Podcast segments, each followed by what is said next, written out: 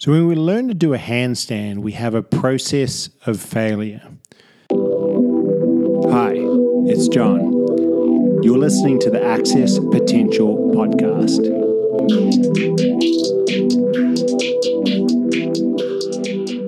Of course, there's lots of different ways that we develop this. We break it up into things like the kick up, the strength that we need to hold the handstand, the balance but effectively, what we're really doing as we train each of these, so to speak, we're really masking the fact that it's this continual flop. It's one failure after another, often for quite a while. We kick up, we fall back down. I remember a time when I was about 18 and I did a surf trip back to French Polynesia. I was originally born in French Polynesia, so I went back there and I'd been back there once before, I think when I was about 15 or 16. I'd gone back for this surf trip and I went by myself, and the waves are pretty amazing. I paddle out this place that I'm surfing quite a lot, and the locals are pretty heavy. So there you go by yourself, and basically, uh, you're not always going to get waves. There's definitely a bit of a hierarchy in the lineup. And sometimes people will want to take your boards. They'll maybe kick you out of the water. There's all kinds of things that can happen. Of course, none of this stuff had happened to me, but you hear about it anyway. So I'm sitting out the back, and then all of a sudden, this one day, this dude comes up. He wants to take my board. And so I start kind of freaking a little bit. And of course, I string together, I could speak some French because I'd kind of learned it growing up. Uh, but I couldn't really speak any Tahitian. In fact, when I got there, the only words that I had learned were from people that I met, and it was like swear words or words around fishing or surfing, kind of words which weren't particularly helpful in the situation. Anyway, so I start scrambling, pulling together what little Tahitian I knew with some French, and basically my tactic was to try to convince this guy that it actually wasn't so smart to take my board because he said he wanted to borrow it, but I know if he wants to borrow it, he's taking it, right? And I'm not getting it back. So I'm like, no, no, you don't want to borrow my board. It's too small for you. What about I can fix your board? I see your board's got some damage to it. And so I knew how to fix fiberglass and with epoxy and this kind of thing.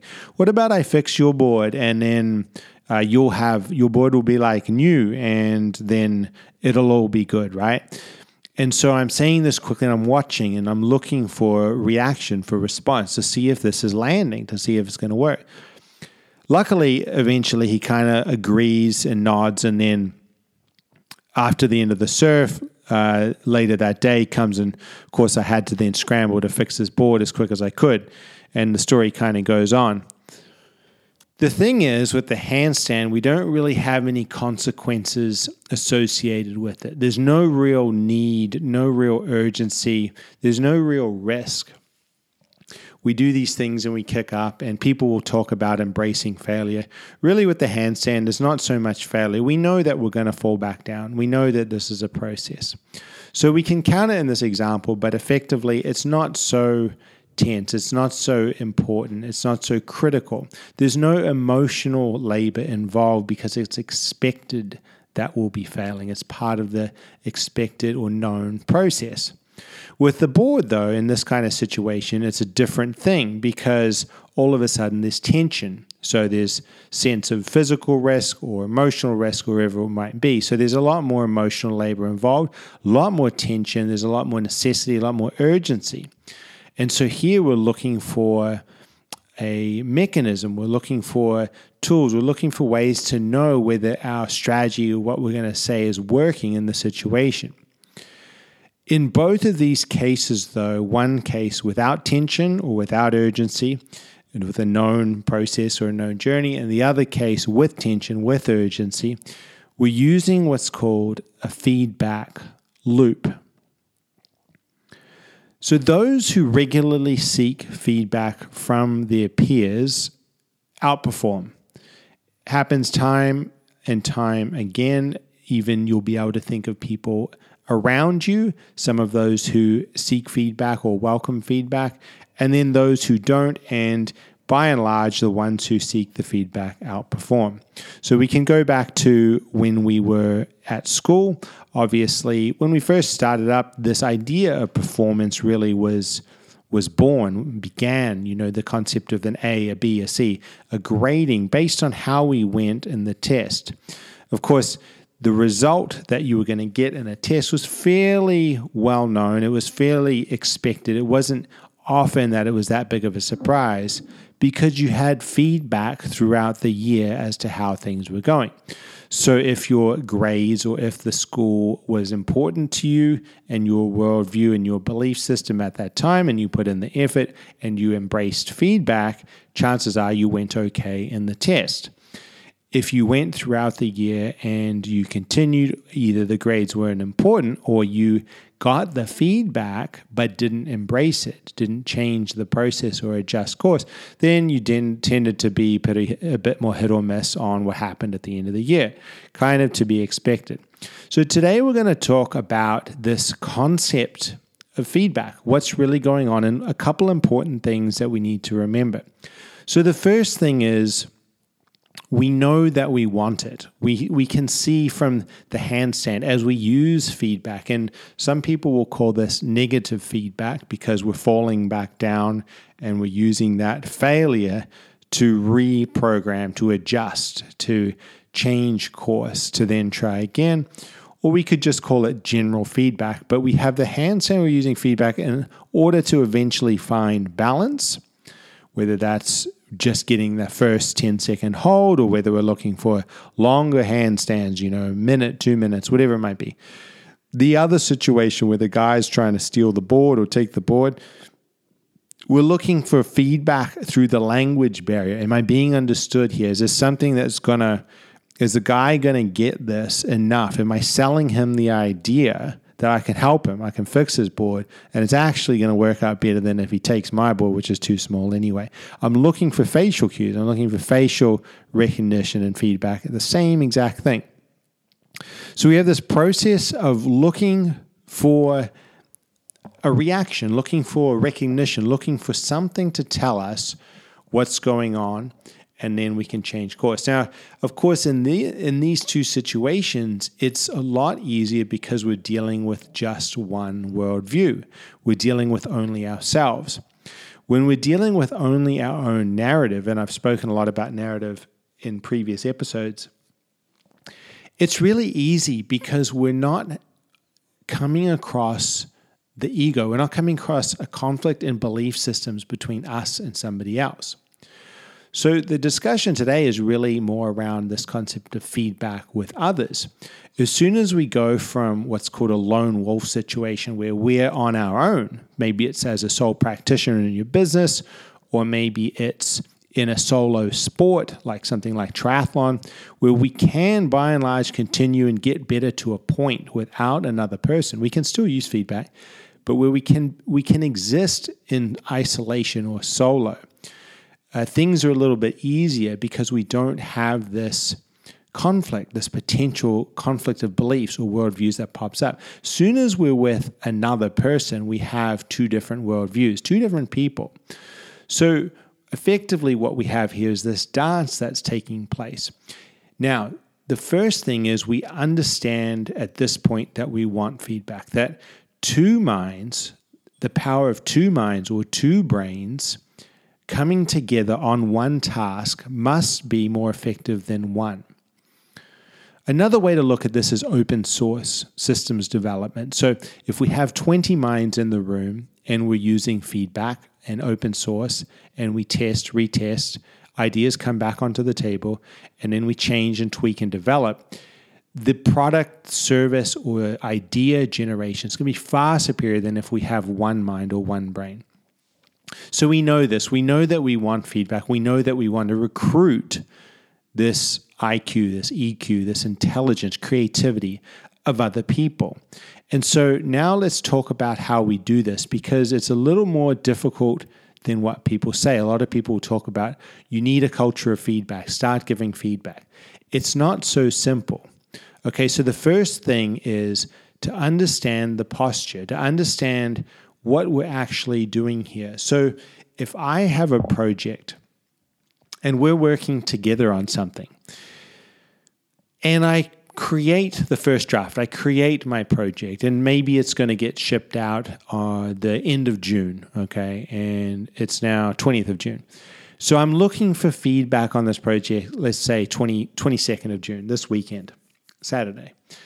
And somebody comes in. I say, look, can you give me some feedback on this? I'm going to send it out at the end of the month.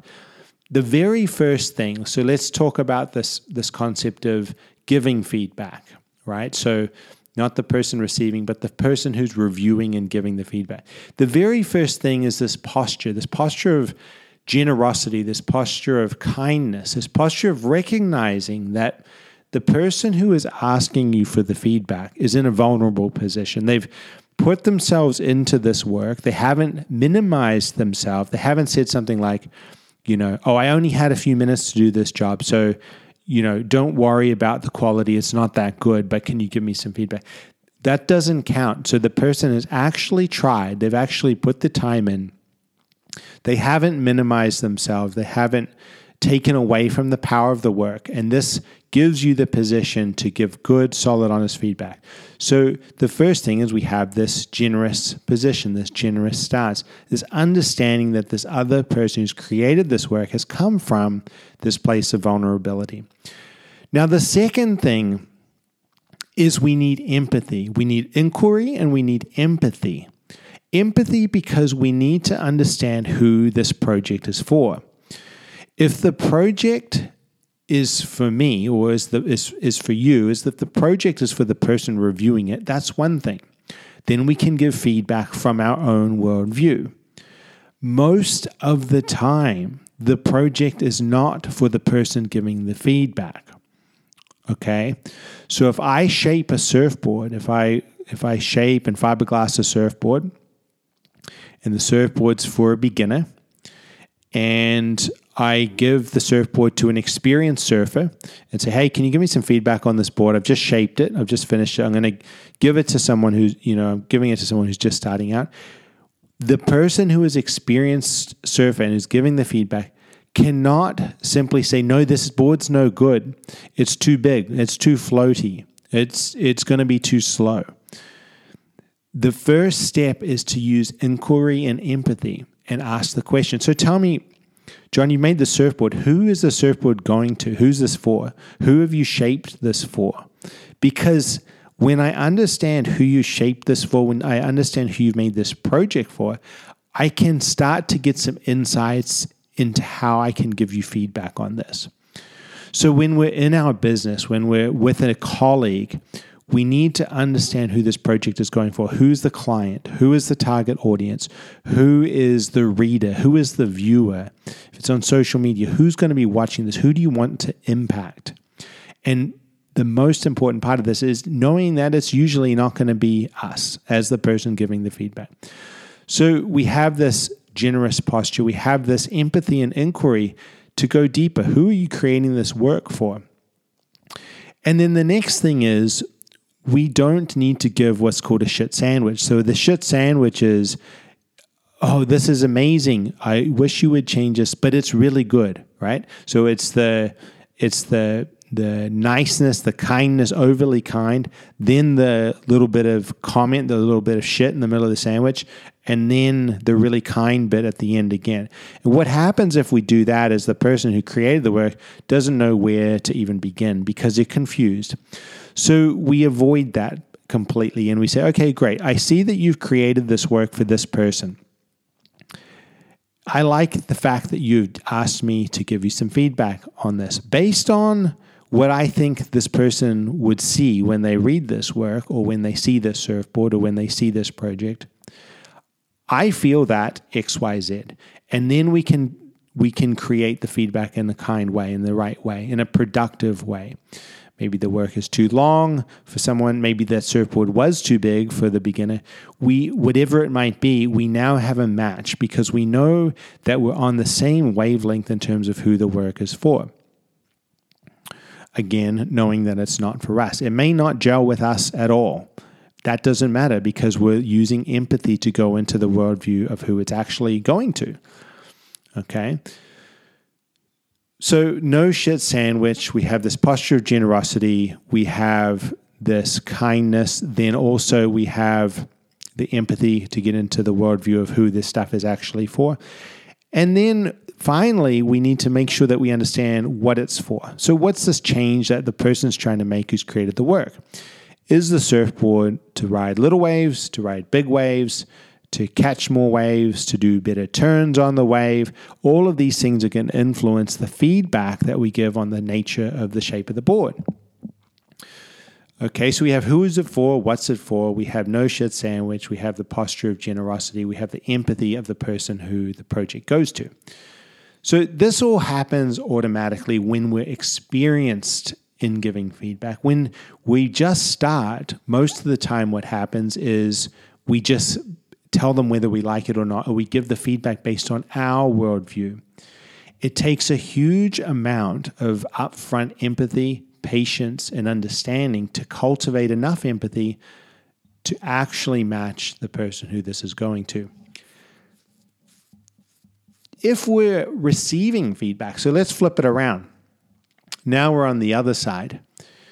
We've created this project, we've created this illustration. We've created this new album that we want to put out to the world and we show it to our friends. The first thing is to understand that we don't actually want to seek feedback from people if they're not able to cultivate the empathy. The prerequisite to get the feedback is that the person who we're asking has the understanding of the feedback process, has the time, has the patience, has the generosity, and then can understand the who it's for. Then can cultivate the empathy of the worldview of the person who we're actually trying to reach.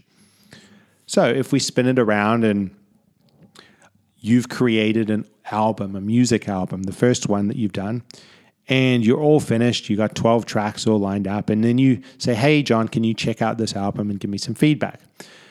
The first thing is to understand that you don't want to actually ask me if I don't understand who the album's for. So if the album's for someone who loves classical music and it's a classical album, and I don't have a deep understanding of classical music or the worldview of that person, don't ask me. It's not worth it. So what happens here is obviously we end up cutting out a lot of people, and this makes sense it makes sense to choose someone who has familiarity with the concept, with the audience. However, it goes a little bit deeper because we also need someone who has empathy and not just familiarity. Because not only are we looking at their tastes in whether they like classical music, but it needs to go deeper to understanding the market, the specific sub niche, who exactly we're trying to reach, and the market at large. So, of course, we have personal biases and all of these things coming in, and we need to be mindful of this stuff when we're asking for feedback. The next thing is that we don't need to defend. So what's going to happen is the person's going to come back, great, yeah, I'll give you some feedback. And there'll be two, three, four, five points. Some will be questions, some will be comments. Oh, I, I like this. I think you could have done this better. Or what about this? Have you thought about this? The very first reaction, and I say reaction rather than response, that we have as a as the creator is to defend, is to say, no, no, no, you you didn't you didn't get it because you didn't see this part. Or no hold on i was trying to uh, i was trying to say this. Or no no just keep reading because you'll see what i meant two sentences later. We don't need to defend. It's not a transaction of statements or a, a, a, a crossing over it's not a back and forth it's not a take, give, and take. It's simply a listen to the feedback. And the fact that they mentioned the thing that they saw is the feedback. That is enough in itself. So then, as the creator, we need to have the patience to not defend, to sit, to wait. And quite often, this process will take 24 hours, maybe 48 hours because although we feel that we might be immune to the emotional reaction up front, if the work is important to us, we won't be. It will take a long time of practice before we're able to in the moment disregard any emotional attachment to the project. So until that point comes, we create a gap, we create a time delta, a, a gap in time, a space to allow us to come back to the breath, to allow us to come back to the center, to allow us to look at these comments, to look at this feedback in a way that's constructive, and then choose whether or not to change the work. So, this takes us to our next point, which is as the creator, we can choose to disregard the feedback. We don't even need to accept it. We don't need to change the work. Quite often, it's in our best interest to, of course, but we don't need to. There's no law, there's no actual rule that we need to take this on board. Maybe we decide that the person doesn't know what they're talking about and that we're going to move on and ask somebody else. However, the little caveat here is that this really would be a minority of the time. And usually, if that person qualifies as having enough empathy and understanding of the project and the audience, it's usually worthwhile listening to them. So, there we have it we know that we need a feedback system in place. I can think of no better place or more relevant conversation or area for this than in your business. In your small business, your medium sized business, whatever large company organization, as soon as we're working with others, as soon as we have a product or service, this is essential because what we know is we create better work, we create more impact, we create greater change through this process of feedback. We know that as the recipient, or sorry, the giver of feedback, we need a posture of generosity, we need a posture of kindness, we need empathy, we need to understand the audience, we need to understand what is this for, what's the point of this project. And from this position, we can give valuable, insightful, and productive and constructive feedback. As the person receiving the feedback, we know to only choose someone who is on board with this feedback process. You know, maybe you need to send them the podcast beforehand, but they need to understand this posture of generosity, that worldview. They need to understand each of these points. And without those points, they'll be bringing in their own personal biases into the feedback, which may or may not be of any help at all. And they may actually disrupt or cause uh, you know harm to the work if it's not in line with the worldview of the audience. We know as a recipient of feedback that we need space. We cannot, we understand that we're going to be prone to taking feedback personally. Uh, one of the books that I recommend in, in the Access Potential Academy is The Four Agreements, Don Miguel Ruiz. And of course, one of the four agreements is to not take things personally. Beautiful little book. I really recommend it. And of course, it comes into play here. Through this one agreement, we can bypass a lot of the difficulties that are involved in receiving feedback. And then finally, as a recipient, we can choose to take it or leave it. We don't need to change it if we don't want to. That's it on the feedback my good friend Simon has just put out a big PDF on this. I was going to actually, I will have him on the podcast at some point to talk deeper about feedback because I know he's all over it and loves it. Uh, so check out, I'll, I'll, link his website in here somehow and uh, simongcooper.com actually, and you can get it off his blog. But it's a nice big PDF. If you do run a business, you got some, you know, people around you, and you're wanting to create better work, and you have the team on board, and you all want to create better work, and you're interested in vibing with some of this feedback stuff, and you're not doing it in a um, this has to be done in a in a it's a practice so it's it's done in a in an official way uh, it's done in a in a somewhat formal way, with a with a with an understanding and with an understanding on the time that's available for the process and an understanding of what's expected. So, if you're interested in jumping into it, I would recommend sitting down with something like this PDF that he's created or something, some form of guideline, or have a listen to this podcast, something, create the boundaries, create the rules, create the framework, create the understanding such that you can have the agreements and you will see your work skyrocket. So, whether it's movement If you're training and movement, obviously having another set of eyes and bringing feedback into it is huge for development. Uh, relationships, understanding how communication is landing for other people, how interactions are landing for other people. Of course, this is massive. And then, last but not least, or the first one that we mentioned, actually, your work, your business, your projects that you're creating. Hope you enjoyed this one. We'll see you next week. If you did like this, make sure to pass it along. Any questions, john at johntmarsh.com. See you next week for another episode and have a great weekend.